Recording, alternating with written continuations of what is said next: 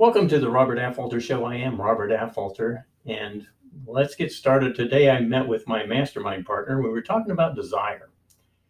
And I've talked a few times about desire, and he and I have been meeting together for a while now. And one of the things we're working on is what is our true desire? And we've had trouble just coming up with that. And each of us, we don't, we aren't even thinking that we have to have the same desire, but we want to have something that together we're working toward. And we thought of several things, and yet it doesn't seem quite right. And I showed up today and said, Well, I think I'm getting closer. And I told him about reading the story of the King and the Knight yesterday on my podcast. And I said, What if we can't decide? Nothing quite seems right because the ultimate goal, the ultimate desire is to be so close to God that God is working through us. God or universal intelligence or whatever it is you want to call that part of us is working through us and we kind of get out of the way and allow that to experience our lives. What if we did that instead of following our programming? And that's kind of my perception of it. And he was having a little bit of a struggle with that, I think. so, so we explored that a little bit more. And I said, if you look at it biblically, um, if you look at what Jesus taught when he asked was asked how to how should we pray, he said to start out with our Father. And he didn't say my Father, and yet he often talked about it's my Father who does the work. It's not me. So, what did he mean? What's the difference between me and my Father? And I was explaining that when I had the experience of with the medium and spirit guides, the medium is like the channel, and you're speaking to a spirit guide, and these spirit guides had names and egos and um, were quite full of themselves actually. And you know they know what i should do and on and on. And it was similar to talking with to people. And i explained the difference between that and when i was talking with carolyn um, what i experienced there was love. And i and I, as i've said before i found both to be quite emotional experiences both of them um, both talking with the spirit guides and um, talking with what I called innate at the time, uh, were emotional experiences and helped me see who I was. However, talking with innate was different in that there was no name. And I couldn't discern any ego. What I saw or felt was just love, an unconditional love, with no judgment. So, what should you do? Well, you could do this or you could do that. There wasn't any judgment on it. If you do this, you'll get that. It was more of a, it was more like an equation. If you do this, you'll get that. And, and that's why I came up with this law of fair exchange. When you do something, you're likely to get something back. Um, if you do something that's not nice to people, you're likely to get something ni- nice back. Imagine how we could apply that in our lives. Wouldn't our lives be better if we recognize that? Do we want to just fight each other, or would we like to do something different? I guess right now, bring comes to mind is this peace accord that's being signed in the Middle East. I was listening to the radio last night, and somebody was saying that what they're trying, what they're trying is something different. In the past, they've given land for peace. That was the trade-off. We'll have peace. We'll give you this amount of land, and then we'll have peace. And what's being tried now is giving peace for peace. You just let's just have peace, uh, and I'll exchange not firing on you if you'll just not fire on me. Let's let's get together and have peace. Isn't that a great thing? I hope that works out because trading land for peace didn't seem to be working out.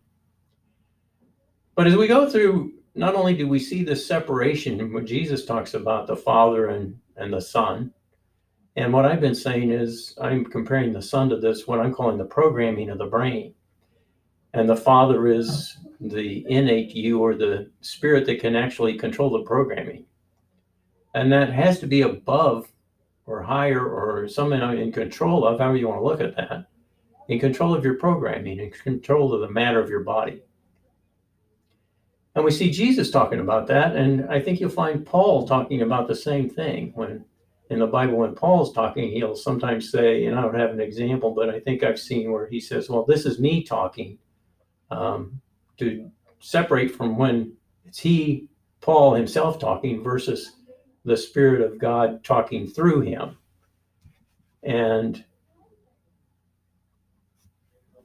if we look at it that way, if each of us is really has this two parts to us, then what if we came at life trying to control our programming or trying to overcome our programming or rewrite our programming and trying to do this in such a way that we were actually trying to express God through us in this non judgmental love that passes understanding, that just brings peace. What if that was what we were trying to do? I find that inspiring. I was in tears this morning just thinking about it. I mean, how great is that? And how could you have a better desire? And my friend says, Oh, you just get up and just sit around until you had the idea of what you were supposed to do. And I said, Well, I don't know that that's the way it would go, but yeah, what if it happened like that? What if you just waited until you were directed?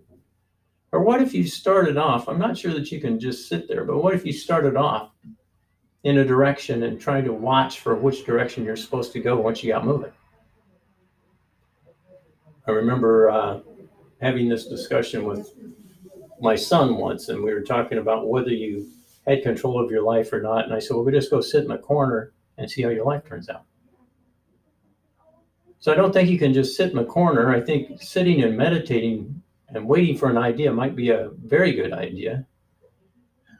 However, there are times, and I've heard of examples. Um, the example comes to mind of Mikao Usui, who started Reiki and I'd have to look up the actual story, but he was looking for something in all the libraries, as I recall, in different languages, trying to figure out, you know, similar to what I'm talking about. And he got this idea he was going to go out and fast and be alone in, in the wilderness until he got something. And I forgot how many days he went, and he finally just was knocked over and saw these symbols. And when he got up, he had this energy about him that could heal people. And it sounds like now, as I've described that, I'll have to go back to Carolyn's book and see if I can actually find a story that would make an interesting podcast to just go through the history of Reiki. But there is something that we can look to, aspire to be like. Um, and it's it's I, I prefer to think of it as our true nature. And how can we be that?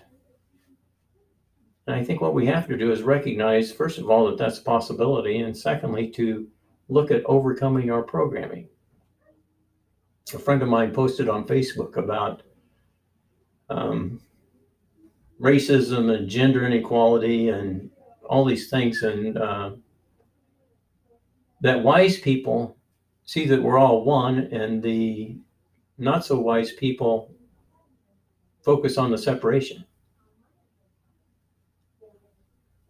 And I certainly think that's probably true. However, I pointed out to him that based on brain research, what we think we know is that the brain has evolved over time. The scientific explanation, as I understand it, is that the brain has evolved over time to save glucose, the sugar that the energy that powers the brain.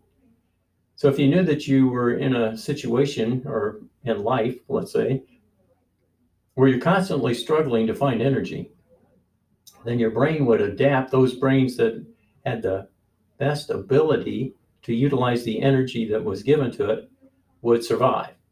So from an evolution standpoint, the brain that adapted best would be that that needed the less least energy. And to do that, the brain develops some, some uh, programming that allowed it to survive without having to think a lot. So it reduced the power requirement. And one of the things that helps us is if something looks like me, it's less likely to be a threat than something that doesn't look like me.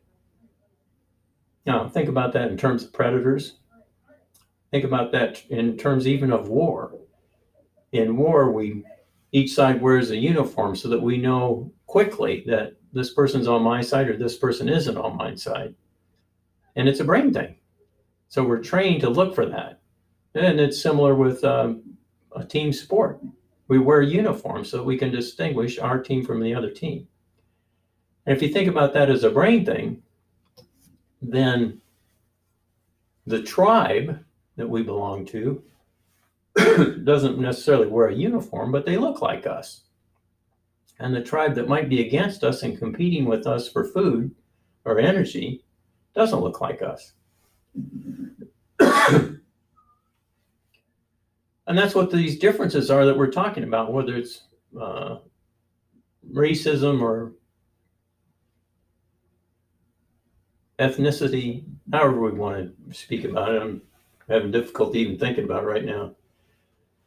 But these differences that we put up between us, we have to actually overcome. It may, it may actually be programming, and it's not programming that happened to us since birth, it's programming that happened to us before birth. It was an evolutionary process.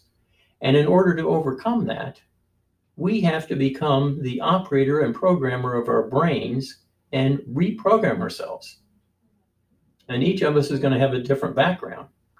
And some of us are going to find that's easier than others because of this different background. so, as an example, if you grew up in a family who for generations had slaves, and maybe it was generations before you were born, you still have that in your history. And people that don't have that in your history don't have that to overcome and that those people that don't have that in their history are going to be critical of you because you can't overcome it. And yet, if we only look at the scientific standpoint, if we don't think about the part of us that is spirit that can actually get control of the body and of the brain and actually rewrite the programs, if we only look at the scientific part of it, that it's an impossibility to get control of our brains. And that's what I was trying to explain to a friend of mine that was posting this is that it's an impossibility. It's the only way that possible that we could do it. It can't happen on an individual basis. It would have to happen, uh, as an example, if we put everything, everybody through a similar schooling. So if everybody wore a uniform, so we created everybody to have the same experience, then perhaps society could rewrite the program over time. And that might be a scientific explanation, but it certainly doesn't give us an individual free will, the ability to control our programming and rewrite it for ourselves. And that's what I'm about. I want to help us to rewrite our programming, fulfill our desires. And I think perhaps for many of us, the basic desire, for those that are trying to be a little more enlightened at least, the basic desire is that to be one with God. To allow that love to flow through you without any condemnation, without any judgment of others, just to allow that love to flow and experience what would happen if love and peace flowed through us. What would be the fair exchange for that? Could we bring peace around the world if we began to think like that? All right, we're going to cut it a little bit shorter today. We cut it shorter yesterday too, but I want to give you something to think about. Think about that. Is is that your true desire? And if you had all the money in the world, as I was telling my friend Gary this morning, if if you focused on money and you had all the money, but you didn't experience that love, wouldn't you still feel that something was missing? And if you could look at something with such love that it brought tears to your eyes, if you had tears of joy, would it matter how much money you had? Would that be just enough? All right, that's it for today. Robert Affolter signing off, and thanks for listening.